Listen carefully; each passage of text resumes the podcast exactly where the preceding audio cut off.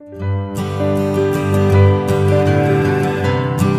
A partir de este mes, miles de hogares de bajos recursos que recibieron ayuda extra del programa de nutrición de SNAP o cupones de alimentos, incluyendo Nevada, verán un cambio en su cantidad de beneficios mensuales porque esa asignación de emergencia o aumento temporal otorgado durante la pandemia se está descontinuando. ¿Por qué se está terminando esa ayuda extra? ¿Cómo está afectando esto a los beneficiarios y a bancos de alimentos locales? ¿Cómo se pueden preparar las familias para esos cambios? De eso y más platicamos hoy con nuestra invitada la reportera Jazmín Orozco Rodríguez, corresponsal de Kaiser Health News y quien cubre temas de salud rural en el estado de Plata. Y en noticias de la legislatura estatal, en marzo, legisladores de Nevada y el gobernador republicano Joe Lombardo presentaron tres proyectos de ley que abordan la seguridad escolar y la disciplina estudiantil. Esas iniciativas son una reacción a los problemas de seguridad escolar que se han visto en todo el estado. Algunos argumentan que esos problemas son el resultado de las políticas de justicia restaurativa escolar que se aprobaron en 2019 y que han puesto límites en la disciplina estudiantil. Pero, ¿qué significa eso y cómo afecta a los estudiantes del estado de Plata? Quédese en Cafecito Nevada para ponerse al día con las noticias. Bienvenidos.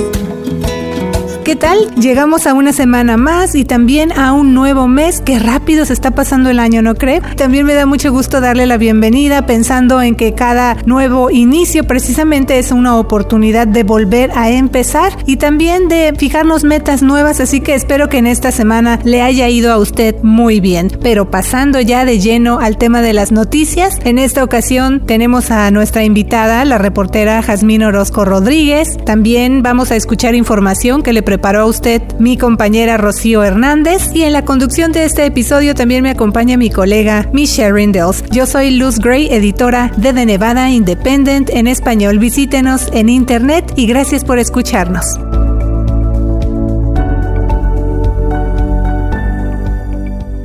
¿Qué tal amigos? Yo soy la reportera Michelle Rendells. Mándenos sus preguntas y comentarios en nuestras redes sociales. Claro que sí. Y bueno, hoy nos da gusto recibir a la reportera Jasmine Orozco Rodríguez. Ella vive en Elko, trabaja para Kaiser Health News y se enfoca en temas de salud rural en Nevada. Antes de eso, bueno, pues Jasmine fue parte de nuestro equipo de reporteros, así que muchas gracias por venir a Cafecito Nevada, Jasmine. Por supuesto, Luz, estoy muy contenta de estar otra vez de nuevo aquí en Cafecito Nevada. Gracias, Jasmine, y nos da gusto que estés aquí en Cafecito Nevada colaborando con The Nevada Independent en español para informar aún más a la comunidad hispanohablante, en especial acerca de este fin en los beneficios extra de SNAP por la pandemia y lo que eso representa para familias de bajos recursos que ya pues de por sí están batallando para poner comida en sus mesas. Pero antes de entrar en esos detalles, Jasmine, platícanos un poco del trabajo que haces en el sitio de noticias Kaiser Health News. Claro que sí, Luz. Uh, en Kaiser Health News soy una reportera y como mencionaste vivo en Elko, entonces mi trabajo se concentra en temas de la salud y cómo esos temas afectan a las personas que viven en áreas rurales como Elko. Entonces en eso estoy enfocada ahora. Bueno, Yasmin, hace poco escribiste un reportaje acerca del fin de los beneficios extra por la pandemia que otorga el programa de asistencia nutricional suplementaria o SNAP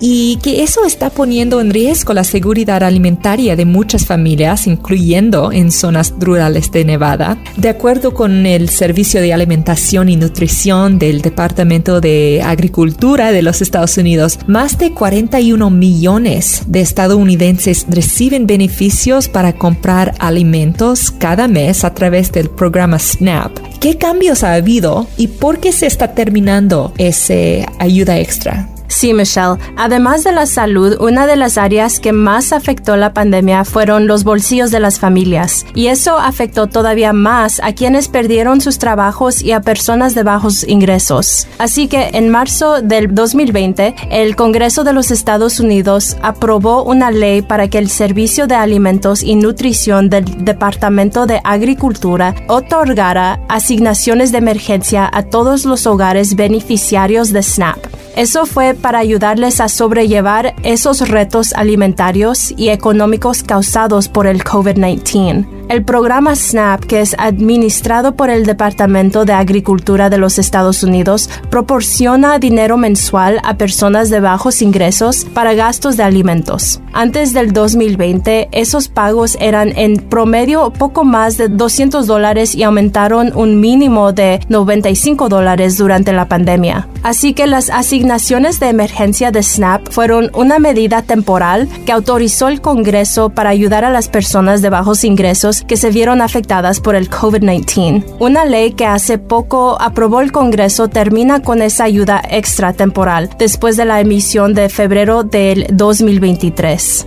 Entonces todo eso quiere decir que para marzo de este año los hogares con beneficios de SNAP van a regresar a las cantidades regulares, o sea, ya sin el suplemento adicional pero ese cambio va a afectar el bolsillo de esos beneficiarios. La cantidad de cada hogar se va a reducir en al menos 95 dólares por mes, mientras que otras familias van a ver una disminución de hasta 250 dólares según el Center on Budget and Policy Priorities. Funcionarios calculan que algunas familias van a ver una disminución del 30 al 40% en los pagos de SNAP debido al fin de esas asignaciones de emergencia, incluyendo Nevada. Otros estados ya finalizaron estas asignaciones. Un estudio publicado por el Urban Institute calculó que las asignaciones de emergencia de SNAP ayudaron a más de 4 millones de personas a mantenerse por encima del umbral de pobreza a fines del 2021. De ese grupo, las personas hispanas y afroamericanas no hispanas vieron la mayor reducción en los niveles de pobreza. Así es, Jasmine. En general, este programa de SNAP pues ha ayudado durante muchos años a estas familias de bajos recursos antes de la la pandemia, pero como has mencionado tú en esta conversación, surge entonces esto de COVID-19 y el gobierno federal empieza a otorgar esta ayuda extra que fue temporal precisamente para ayudarles a estas familias y a otras que también se vieron afectadas y se llegó a esa situación, pero bueno, pues ya pasaron tres años de la pandemia y estas cosas ya están cambiando. Y bueno, los efectos del fin de esos beneficios temporales, como mencioné, que fueron beneficios extra por la pandemia, pues ya se están empezando anotar en los hogares de esos beneficiarios y también en bancos de alimentos locales. Hace poco tú platicaste con representantes de algunos de esos bancos de alimentos y también con personas o beneficiarios del programa SNAP que se están viendo afectados, ¿verdad? Así que, ¿qué te comentaron acerca de esta situación y qué más viste? Así es, Luz. Los bancos de alimentos también se vieron afectados durante la pandemia porque no se daban abasto para ayudar a las personas que necesitaban su apoyo y el número de afectados iba en aumento. Ya después hubo otras organizaciones que también fueron ayudando con artículos de higiene personal y despensas de comida. Pero ahora que se terminaron los beneficios temporales extra del programa de asistencia nutricional suplementaria o SNAP, hay bancos de comida que esperan que suba la cifra de esos beneficiarios que van a buscar apoyo para mantener alimentos en sus mesas. Yo visité el banco de comida Friends in Service Helping, conocido en el área rural del noreste de Nevada como FISH. Esa agencia también ayuda a personas que están buscando inscribirse en SNAP y otros programas para vivienda y refiere al público interesado con proveedores de salud mental. Así que ahí platiqué con Tammy King. Ella ha trabajado ahí por más de 20 años y ella me comentó que ese banco de comida tiene mucha demanda a principios de cada mes porque beneficiarios de SNAP van allá para surtirse de alimentos gratis que los ayudan a estirar su presupuesto mensual. Tammy King también me dijo que ella nunca había recibido a tantas familias. Para darnos una idea, tan solo en enero, Fish entregó cajas de comida a casi 800 personas. Una funcionaria del Food Research and Action Center me dijo que los recortes en la ayuda temporal de SNAP por la pandemia va a reducir los pagos a los hogares beneficiarios en casi 6 dólares por persona por día. Esa funcionaria agregó que dos dólares por comida no es suficiente para alimentar a una persona, en especial ahora que el costo de la vida ha aumentado, incluyendo los precios en la gasolina, la renta y los precios de la comida. Otra cosa que ella agregó es que algunas personas mayores se van a ver muy afectadas con una caída de 280 dólares al mes a 23 dólares en sus beneficios. Una de las personas afectadas por el fin de los beneficios extra de SNAP es Chastity Harris, de 42 años. Ella comentó que desde octubre ha recibido mensualmente más de 500 dólares en beneficios y que eso le ha ayudado mucho tanto a ella como a su nieta.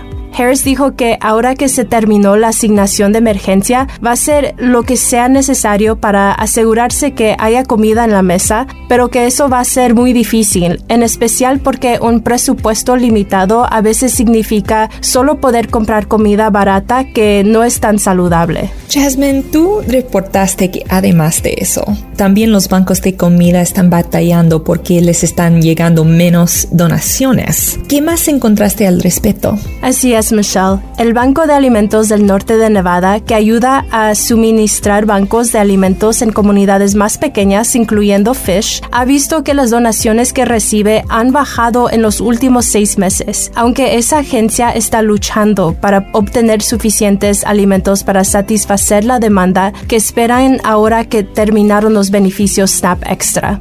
Así que esa es la situación que les preocupa a los bancos de comida, de que su ayuda no llegue a ser suficiente, porque por cada dólar en productos que un banco de alimentos distribuye a una comunidad, SNAP entrega nueve. Los recortes a los beneficios de SNAP van a perjudicar especialmente a las personas que viven en las zonas rurales del país que ya tienen tasas más altas de inseguridad alimentaria y de pobreza. Precisamente como decíamos al principio de Cafecito, tú te especializas en los temas de salud rural aquí en el estado y en general, así que ese es el panorama que has reportado hasta el momento y que ya está empezando a afectar no solo a quienes recibieron los beneficios extra de SNAP por la pandemia, sino como estás mencionando, Yasmin, a otras agencias que siguen buscando maneras de ayudar, pero también hay que recordar que en tiempos difíciles es cuando se encuentran formas de salir adelante y los bancos de comida siempre están aceptando voluntarios y otras maneras de ayudar y también se están preparando para brindar almuerzos escolares gratuitos. Y para más información usted puede visitar el sitio de internet del Banco de Comida del Norte de Nevada, que en inglés se llama Food Bank of Northern Nevada. Y también el gobierno indica que los hogares que reciben beneficios de SNAP podrían ser elegibles para otros programas gratuitos como el programa Mujeres, Bebés y niños, que también se conoce popularmente como WIC. Sí, Jasmine, yo que me llamó la atención más es que los bancos alimentarios no pueden llenar a toda la necesidad, no pueden reunir toda la necesidad de las personas porque ese programa del gobierno está otorgando 9 dólares para cada uno dólar que bancos alimentarios proveen. Entonces, los bancos no pueden ayudar con toda la necesidad y las familias tienen que hacer cosas para para, sobrevivir después de, de ese programa termina. Sí, claro que sí, Michelle. Es, es una situación muy difícil porque los bancos de comida deben ser un recurso suplementario, no un, un recurso en que las personas dependen totalmente para su comida durante el mes y cada semana. Entonces sí los pone a ellos en, un, en una situación difícil para intentar de asegurarse que sí están proveyendo toda la comida que pues necesita su comunidad. Y pues con estos beneficios de SNAP extra que se están terminando, pues sí, en el pasado, ¿qué ha pasado? Que el gobierno ha dado extra beneficios de SNAP empezando en el 2008. Por esa gran recesión en el 2008, eh, el gobierno hizo lo mismo antes, que dieron más beneficios extra SNAP para que las personas pudieran comprar más comida y asegurarse pues que la gente no se fuera así con hambre. Y vieron que cuando terminaron esos uh, beneficios extra, pues sí hubo un aumento en la inseguridad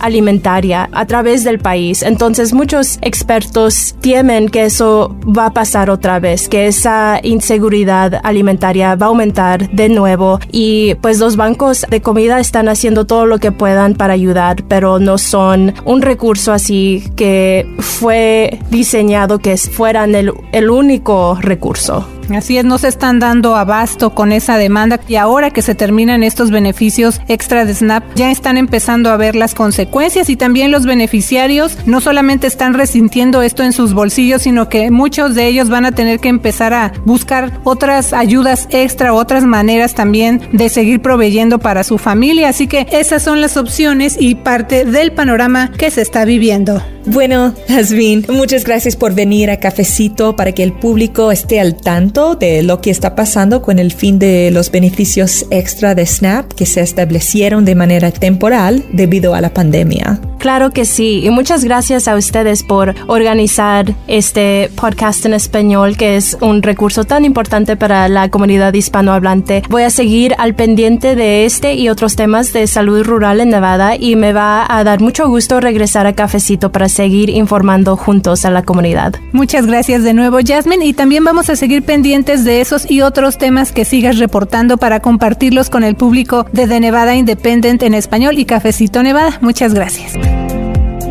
Y bueno, como también le mencionamos al principio de Cafecito Nevada, cada semana, bueno, pues le hemos venido informando de los temas que se están abordando en la legislatura, pero lo más importante es que recuerde que son temas que podrían afectar el futuro de Nevada y desde luego, pues a quienes vivimos aquí en el estado de Plata. Y uno de estos temas que pues se ha venido escuchando últimamente tiene que ver con las medidas de disciplina que se están llevando a cabo en las escuelas, pero se están proponiendo algunos cambios en fin, esto está causando también mucha controversia. Y para hablar de todo esto, también ya me acompaña aquí en Cafecito Nevada mi colega Rocío Hernández. Y bueno, Rocío, en marzo, legisladoras de Nevada y el gobernador republicano Joe Lombardo presentaron tres proyectos de ley que abordan precisamente este tema de la seguridad escolar y la disciplina estudiantil. Esos proyectos de ley son una reacción a los problemas de seguridad escolar que se han visto en escuelas en todo el estado. Según algunos esos problemas son el resultado de las políticas de algo que se conoce como justicia restaurativa escolar. Esto se aprobó en el 2019 y bueno, pues dicen estos críticos que esto ha puesto límites o esa legislación del 2019 ha puesto límites en la disciplina estudiantil y bueno, estas iniciativas de ley que ahora se están presentando en esta sesión legislativa tienen el apoyo apoyo de muchos maestros, que es otro componente importante. Pero, ¿qué significa todo esto y cómo afecta a los estudiantes del estado de Plata? Y Rocío, tú estás siguiendo no solamente en lo que se refiere a estos temas de seguridad escolar y las medidas de disciplina o lo que se está proponiendo al respecto, sino también en el tema de educación en general. Así que vamos entrando en detalles, Rocío, para ir entendiendo mejor. Platícanos más acerca de este problema y las propuestas de ley que se están presentando. Claro que sí, Luz. Es un tema muy importante para los estudiantes de Nevada y sus familias y también para los maestros y otros empleados escolares. Las políticas escolares de justicia restaurativa se tratan de buscar alternativas a métodos disciplinarios tradicionales como la suspensión y la expulsión que seguramente todos estamos acostumbrados a ver. Los estudiantes afroamericanos e hispanos o latinos tienden a tener las tasas más altas de suspensión y expulsión. Entonces, ah, las políticas escolares de justicia restaurativa también tienen como objetivo proteger a esos estudiantes de esos tipos de castigos por comportamiento menor, como rezongarle a un maestro, you algo, algo chiquito así. Marie Nices, ella es la presidenta del sindicato de maestros Clark County Education Association dijo que esa legislación de 2019 que ya mencionaste se aprobó con las intenciones correctas, pero que cuatro años después la falta de recursos escolares y una implementación inadecuada de estas medidas solo ha contribuido a la crisis de violencia en nuestras escuelas hoy en día. Y sí, Rocío, porque bueno, yo me pongo a pensar cuando escucho esos temas, cómo eran las cosas, por ejemplo, cuando nosotras estábamos chiquitas o en los tiempos de nuestros papás. O sea, la vida ha cambiado, las circunstancias son muy diferentes y bueno, también lo que se está viendo aquí en el estado está cambiando. Cuéntanos un poco más sobre el problema que están teniendo las escuelas de Nevada en cuanto a seguridad. Como has dicho, estos proyectos de ley tienen el apoyo de muchos maestros a través del estado y los dos sindicatos que representan a maestros nevanderos En la junta con legisladores del mes pasado, algunos maestros compartieron las experiencias que han tenido con estudiantes que se han comportado de manera extrema y en ocasiones violenta. Ese fue el caso de Kristen Nigro. Ella es una maestra de primaria en Las Vegas y ella dijo que tuvo un estudiante que causó destrozos en su salón y que también esa alumna golpeó a un compañero en la cara con un libro. Después esa misma estudiante arrojó unas tijeras y por poco le da en la cara de la maestra. En esos dos incidentes, la maestra Nigro dijo que la estudiante recibió poco o ninguna acción disciplinaria. La maestra Nigro también le dijo a los legisladores que la experiencia que ella vivió es un ejemplo de que la ley de justicia restaurativa escolar no está funcionando. También dijo que no es justo que un estudiante pueda entrar a un salón de clases y ser violento y problemático sin que haya ninguna consecuencia. Otra maestra, ella se llama Jessica Jones, también compartió sus experiencias con estudiantes violentos. Ella dijo que esos incidentes distraen del aprendizaje de los estudiantes y que hacen que ella y sus estudiantes vengan a la escuela con miedo. Así es que son temas you know, muy fuertes, you know, eventos muy fuertes que están pasando en las escuelas y los maestros están buscando algún alivio de los legisladores. Sí, Rocío, como mencionas tú, pues esas voces desde luego también son importantes y lamentablemente por las circunstancias y los eventos que se han venido suscitando en las escuelas locales, en algunas escuelas locales, pues ahora también ya los maestros están llegando a la legislatura en este caso para compartir lo que a ellos les ha pasado, para que también se enteren los legisladores y el público en general. Pero bueno, Rocío, ¿qué cambios harían los proyectos de ley que se están proponiendo ahorita en esta sesión? Una cosa que comparten todos los proyectos de ley es que tienen el mismo propósito,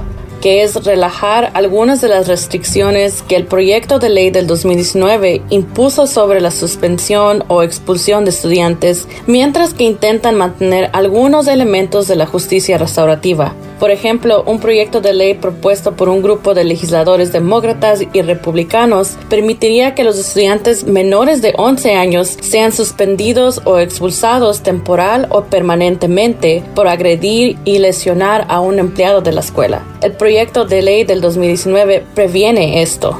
Las escuelas también están teniendo dificultades para disciplinar a los estudiantes porque la ley del 2019 les exige crear un plan de acción basado en la justicia restaurativa antes de expulsar a los estudiantes de 11 años o más. Estos planes pueden ser difíciles de desarrollar para las escuelas que están experimentando falta de personal. Entonces los proyectos de ley que se están presentando en esta sesión legislativa cambiarían eso en mayor parte. Y bueno, también otra cosa que eh, llamó la atención en estos días, Rocío, es que el gobernador Joe Lombardo de hecho fue en persona a la legislatura para testificar a favor del proyecto de ley que él está proponiendo. Eso es pues poco habitual de ver en un gobernador, pero bueno, él acudió ante el comité de legisladores con ese propósito de hablar poco más acerca de esa propuesta que él está presentando con respecto a este tema. Pero, ¿qué incluye en sí esta propuesta que está presentando el gobernador? El proyecto de ley de Lombardo iría un paso más allá al requerir que las escuelas suspendan o expulsen a los estudiantes que lastiman a un empleado de la escuela en su primera ofensa y expulsarlos definitivamente en una segunda ofensa. El proyecto de ley de Lombardo también incluye una sección que permitiría a los directores bloquear la capacidad de los maestros para retirar temporalmente de sus salones de clase a los estudiantes problemáticos. Algunos legisladores que también trabajan como maestros se opusieron a esa sección y algunos miembros de la comunidad se opusieron a todos los esfuerzos para revertir los esfuerzos de la justicia restaurativa escolar. Piensan que la justicia restaurativa no se le dio la oportunidad de tener éxito en las escuelas debido a la mala implementación en todo el estado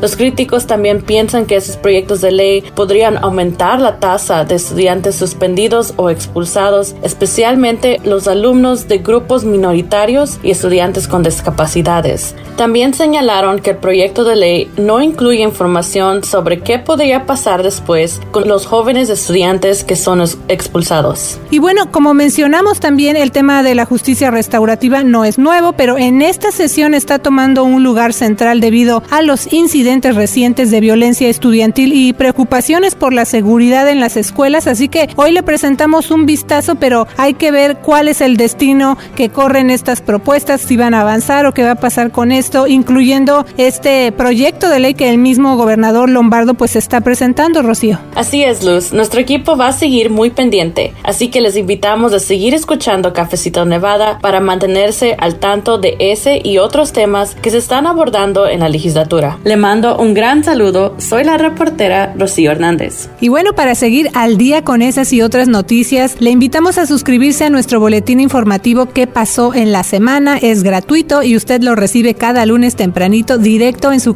correo electrónico, así que es otra manera en la que podemos estar en contacto con usted, nuestra comunidad. Que tenga una semana llena de éxito. Le saluda la reportera Luz Gray. Y yo soy la reportera Michelle Rendells. Nos escuchamos la próxima semana con Nevada Independent en español. Nuestro estado, nuestras noticias, nuestra voz.